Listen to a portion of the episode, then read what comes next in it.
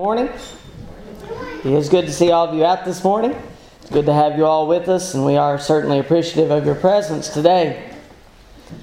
Our lesson for this morning continues what we began studying last week. We began a study of the book of Numbers, so this is the second lesson in that study.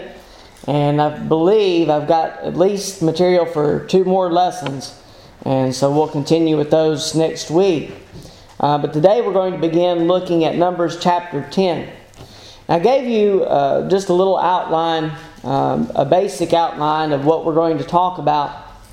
Uh, in the first portion of the book of Numbers, we began studying chapters 1 through chapter 10 and verse 10. And that is preparations for the wilderness. They were preparing to go into the wilderness. And then we find in chapter 10 and verse 11, where we begin today, and, and going through chapter 21. And we won't finish this segment today, uh, but we're looking at the wanderings, the wanderings of the people. And then in chapters 22 through 25, we'll be looking at the Balaam incident, and chapters 26 through 36, preparation to enter Canaan. So far, what we have looked at in the book of Numbers is the numbering of the people. The numbering of the people, and in particularly the numbering of the men of war.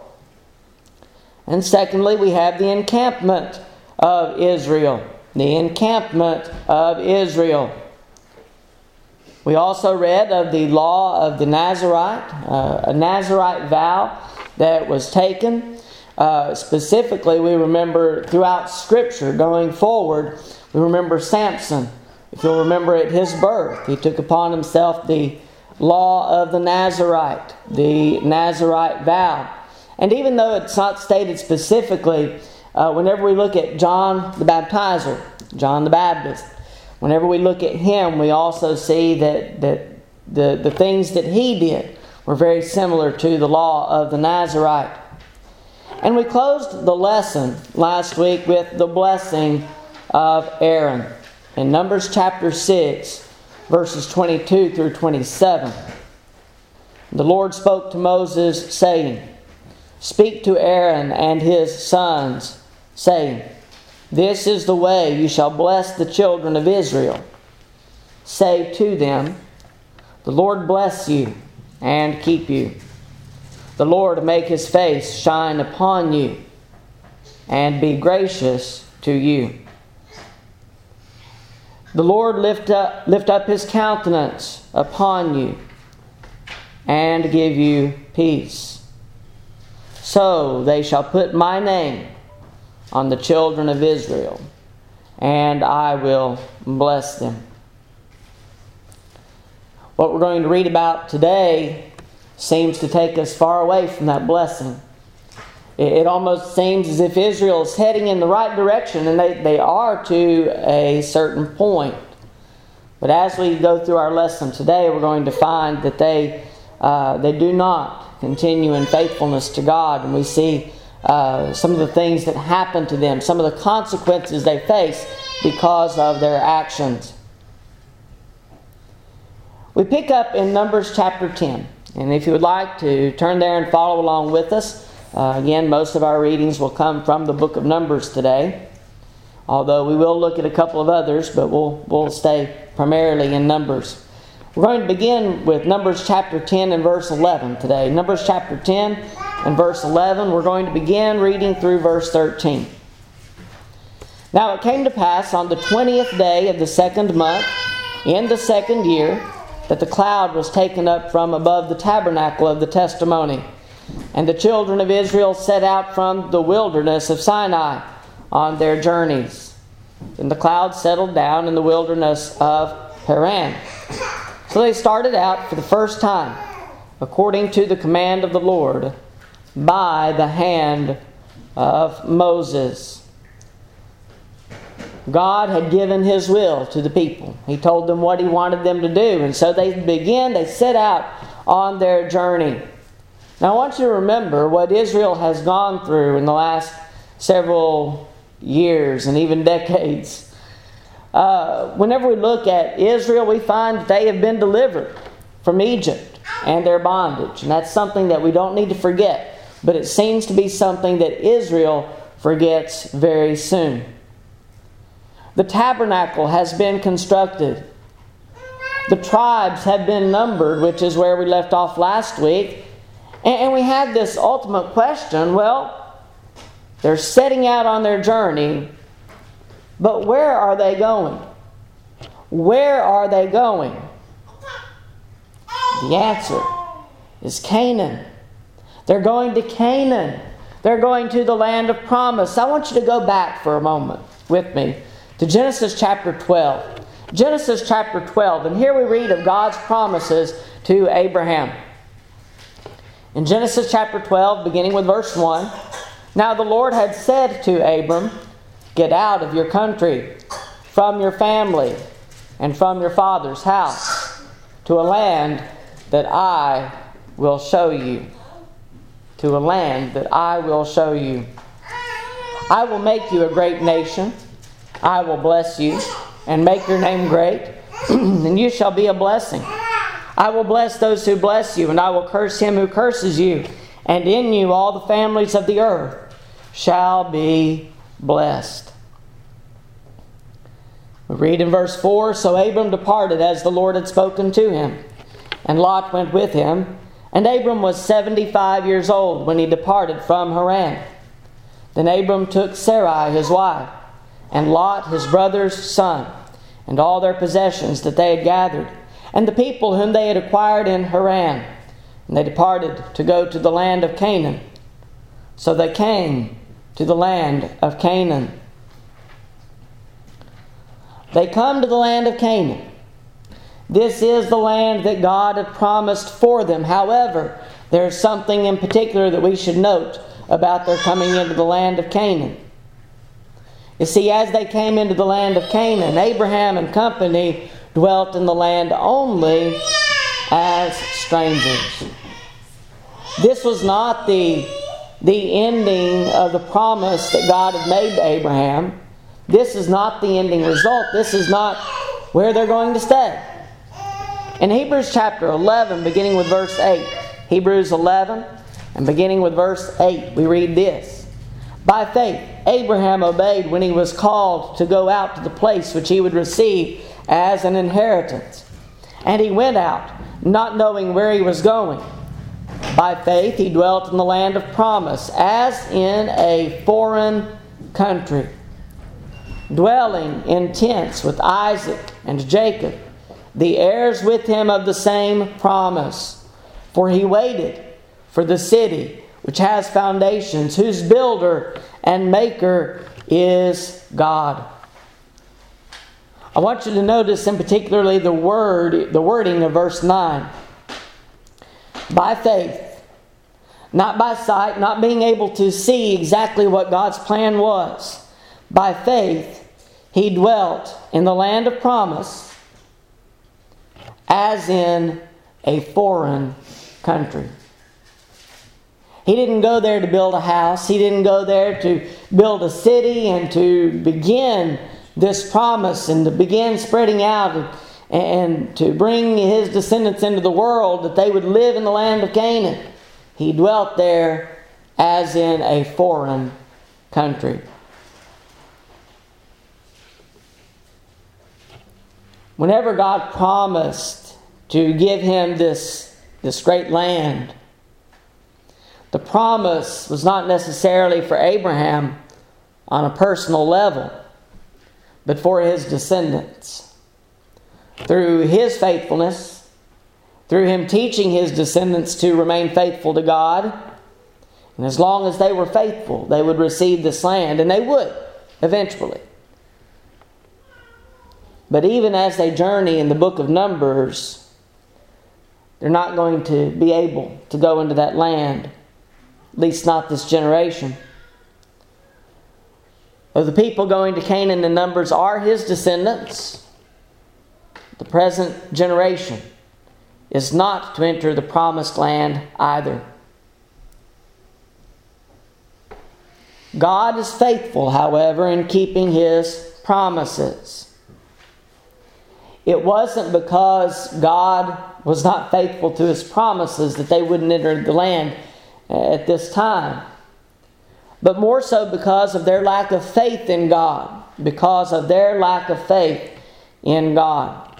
But God is faithful in keeping his promises.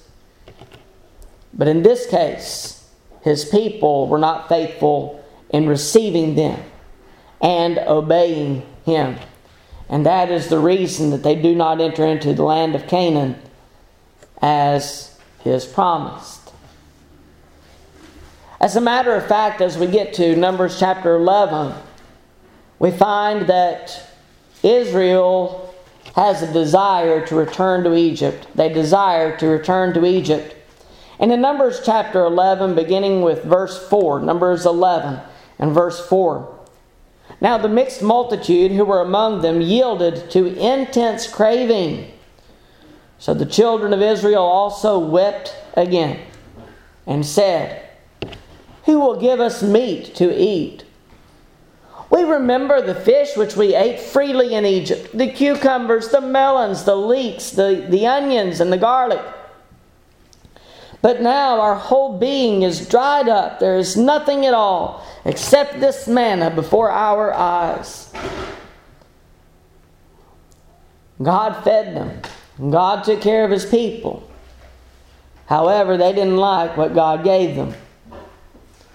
Their desire for meat, more so than, than manna, the manna that God provided for them, leads them to consider return to captivity. Oh, how easy it is for Israel to look back, to remember what had happened, and to want to go back. They had forgotten the hardship of their labors in Egypt and why God had led them out in the first place. They forgot. They forgot. How often is it that sometimes we, too, do the same thing? Maybe we forget where God has brought us from. And we too may have a desire to return, forgetting all the, the hard things that we've gone through already. That's exactly what happened with Israel. Well, we find that God grants them their wish for meat. They want meat, and God is going to give it to them. We pick up reading in Numbers chapter 11 and verse 16. Numbers 11 and verse 16. So the Lord said to Moses, Gather to me 70 men of the elders of Israel, whom you know to be the elders of the people and officers over them. Bring them to the tabernacle of meeting that they may stand there with you. Then I will come down and talk with you there. I will take of the Spirit that is upon you and will put the same upon them, and they shall bear the burden of the people with you, that you may not bear it yourself alone. Then you shall say to the people, Consecrate yourselves for tomorrow, and you shall eat meat. For you have wept in the hearing of the Lord, saying, who will give us meat to eat? For it is well with us in Egypt. Therefore, the Lord will give you meat, and you shall eat. You shall eat not one day, nor two days, nor five days, nor ten days, nor twenty days, but for a whole month, until it comes out of your nostrils and becomes loathsome to you, because you've despised the Lord who is among you and have wept before him, saying, Why did we ever come up out of Egypt. I think the Lord doesn't have a sense of humor in some ways. I'm going to make it come out of your nostrils. I'm going to make it come out of your eyes. You're going to eat it until you don't like it anymore. Verse 31 Now a wind went out from the Lord, and it brought quail from the sea and left them fluttering near the camp about a day's journey on this side and about a day's journey on the other side, all around the camp, and about two cubits above the surface of the ground. And the people stayed up all that day, all night, and all the next day, and gathered the quail. He who gathered least gathered ten homers. And they spread them out for themselves all around the camp. But while the meat was still between their teeth, before it was chewed, the wrath of the Lord was aroused against the people. The Lord struck the people with a very great plague So he called the name of that place Kibroth Hattaavah, because there they buried the people who had yielded to craving. They were disobedient. They lacked faith in God. And God was going to show them why they should have faith in Him.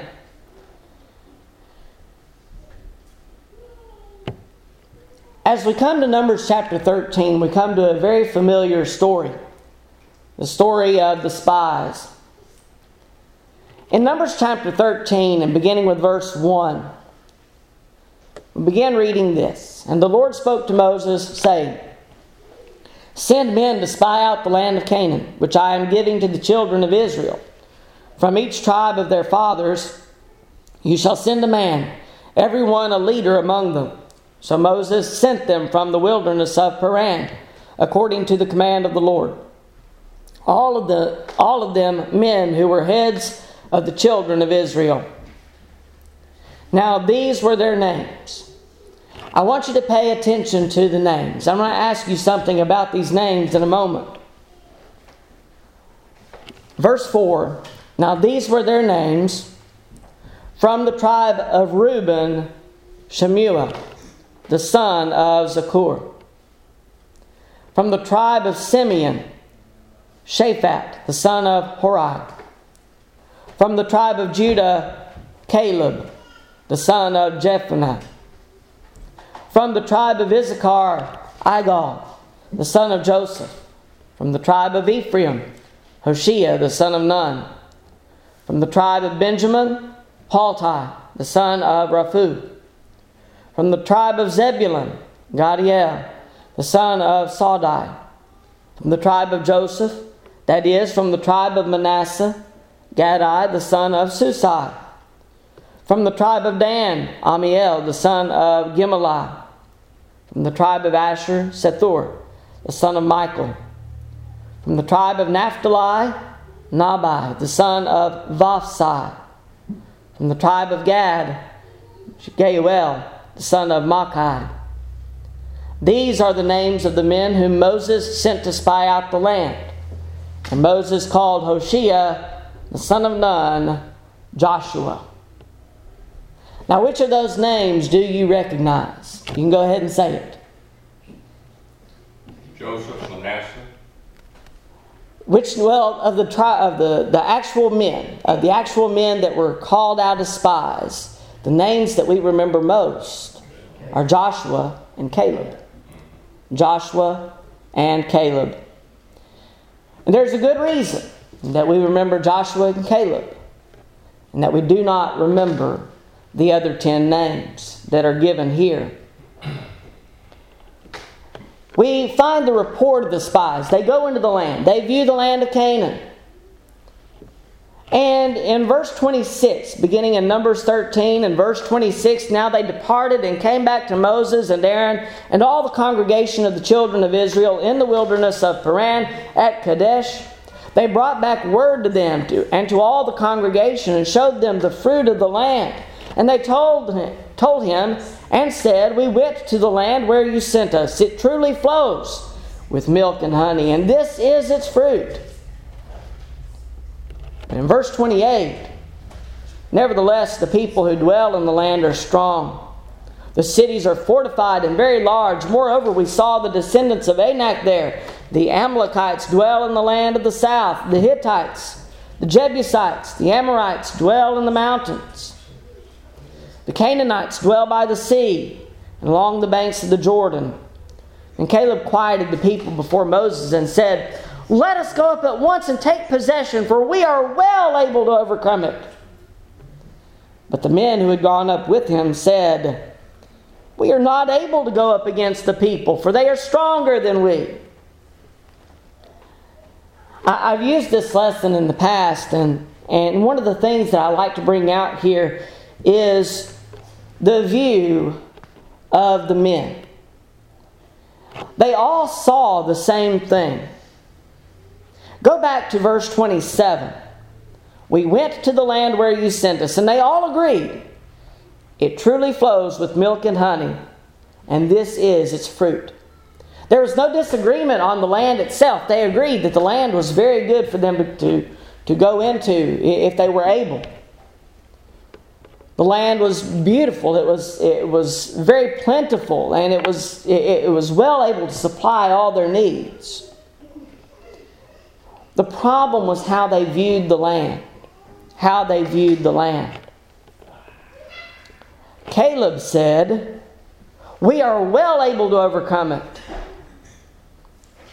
However, the other 10 tri- or the other 10 men that had been sent as spies from the other tribes said we are not able to go up against the people and certainly we know that Joshua was right there with Caleb they they were in agreement the problem was how they saw it you see as they viewed the land you have Joshua and Caleb and they see it through the eyes of faith they see it through the eyes of faith.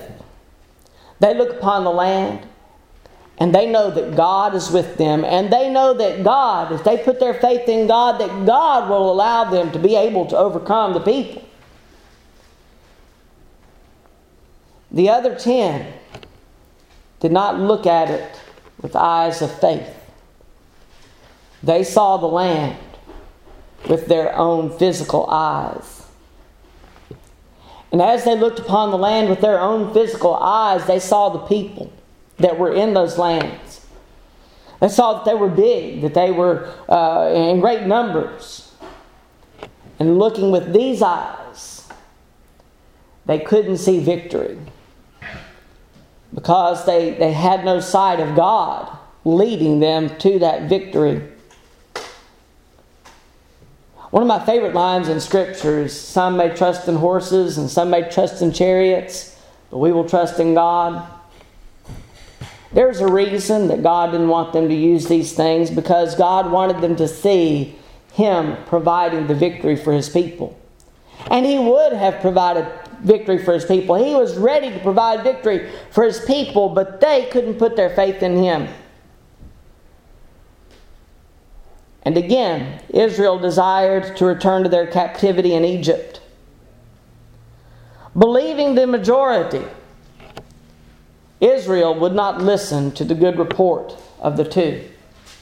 They wouldn't listen to the faith of Joshua and Caleb. They couldn't see the faith of Joshua and Caleb. And they believed the numbers rather than those that were faithful.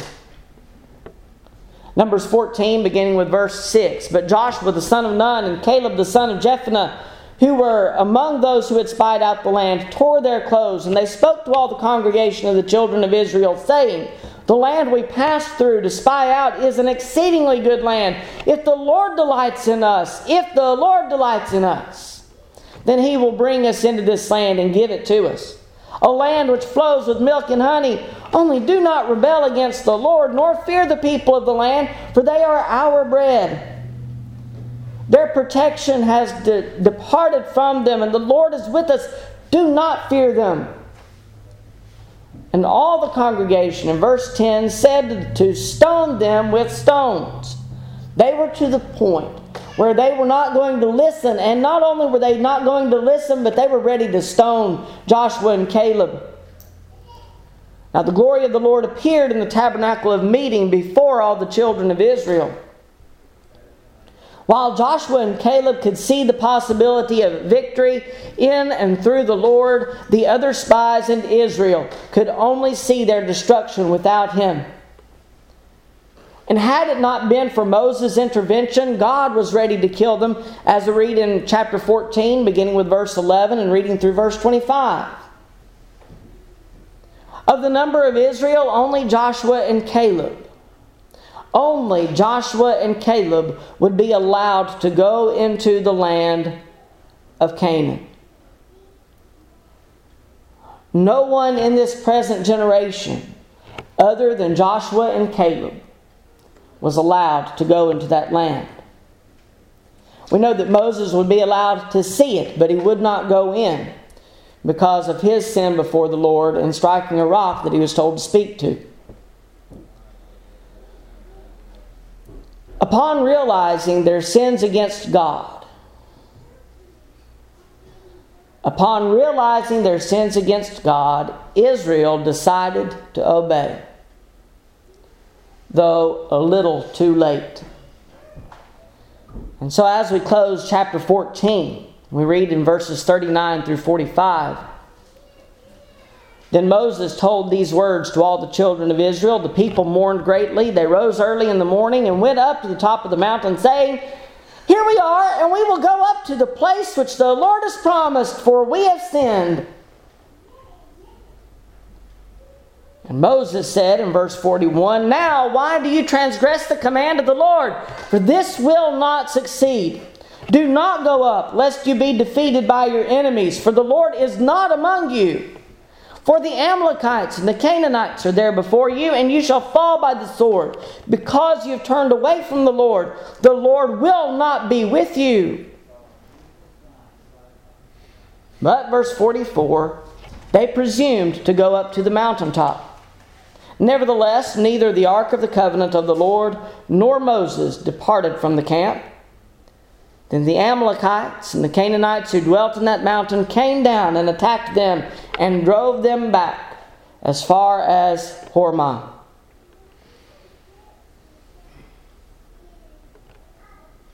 What was the problem? This is exactly what God wanted them to do. He wanted them to go into the land, He wanted them to take the land. Now, all of a sudden, He's not with them.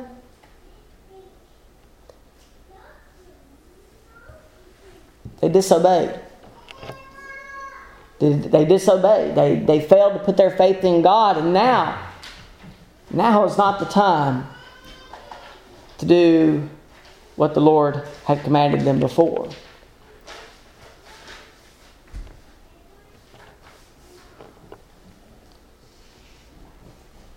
God was not with them, and Israel, in this case, acted of its own accord. Moses warned them God is not with you, do not go up. The Ark of the Covenant stayed. Moses didn't depart from where he was in the camp. They went on their own and they failed. God allowed them to be defeated because of their initial lack of faith.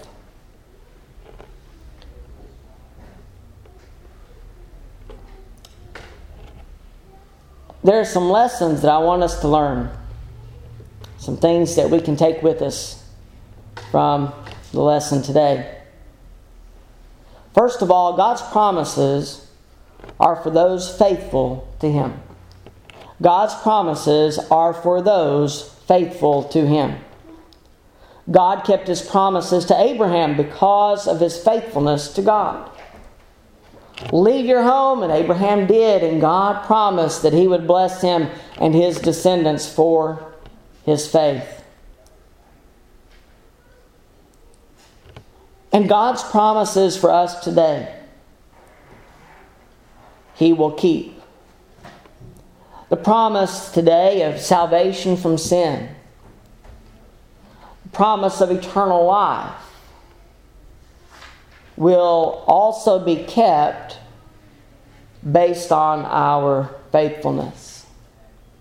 We understand that to be our faith leading to obedience, just as it was in the Old Testament, the same pattern we follow today. Except we're under a new law, and so we follow the new law, but by faith we are led to also confess that faith, to repent of our sins, to be baptized for the remission of them and as long as we are faithful, as long as we are obedient, we know that God is faithful to save us, just as He has promised. And the promise of eternal life is for us also. But again, it is based on our faith and continued faithfulness.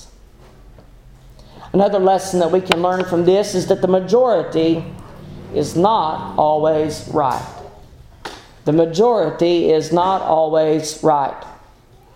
Israel chose to believe the numbers rather than the faithful, and it cost them their promised land, Canaan. This generation would not go into the land of Canaan except for Joshua and Caleb. because of their lack of faith in God. And likewise, salvation and the promises that come with it will not be found in the numbers. It will not be found in the numbers. I want you to notice the words of Jesus in Matthew chapter 7. In the Sermon on the Mount, Jesus says this in verse 13, Matthew 7 and verse 13 Enter by the narrow gate. For wide is the gate and broad is the way that leads to destruction, and there are many who go in by it. Because narrow is the gate and difficult is the way which leads to life, and there are few who find it. The wide gate and the broad way leads to destruction, and how many? Many. Just a general realization of many will go in by it. The majority is going to go by the wide gate and the broad way because it's easier. But the narrow gate and the difficult way, which leads to life, there are few in comparison that will find it. He goes on to say in verse 21 Not everyone who says to me, Lord, Lord, shall enter the kingdom of heaven, but he who does the will of my Father in heaven. Many will say to me in that day, Lord, Lord, many, many will say to me in that day, Lord, Lord, have we not prophesied in your name, cast out demons in your name, and done many wonders in your name? And then I will declare to them, I never, I never knew you. Depart from me, you who practice lawlessness. Salvation is not going to be found in the majority, but in the few who are faithful. It's based on our faith. And again, our obedience. See who does the will of my Father in heaven. And one final lesson doing the right thing too late is futile. Doing the right thing too late is futile. Romans 14 and verse 11 repeats the prophecy of Isaiah. Isaiah 45, verses 22 through 25. Isaiah 45, verses 22 through 25. Look to me and be saved, all you ends of the earth.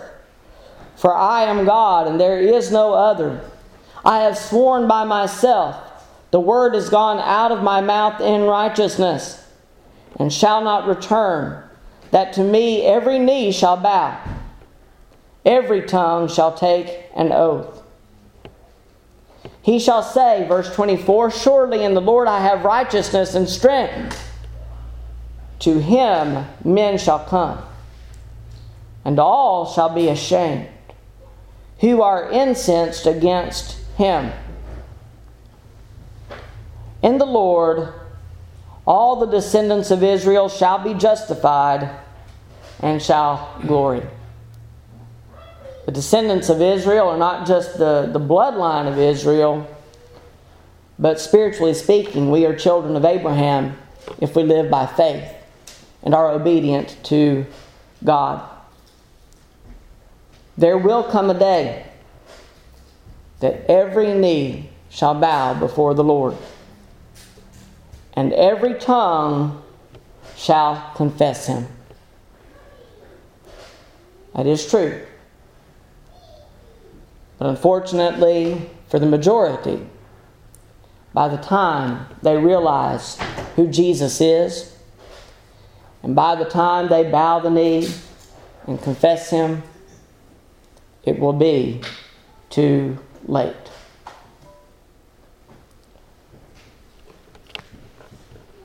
It's not too late for you. If you understand the word of the Lord and you've not obeyed it, if you've not been faithful, in either case, this invitation is for you you have the opportunity to leave here in Christ, and we hope that you would not leave here outside of Him.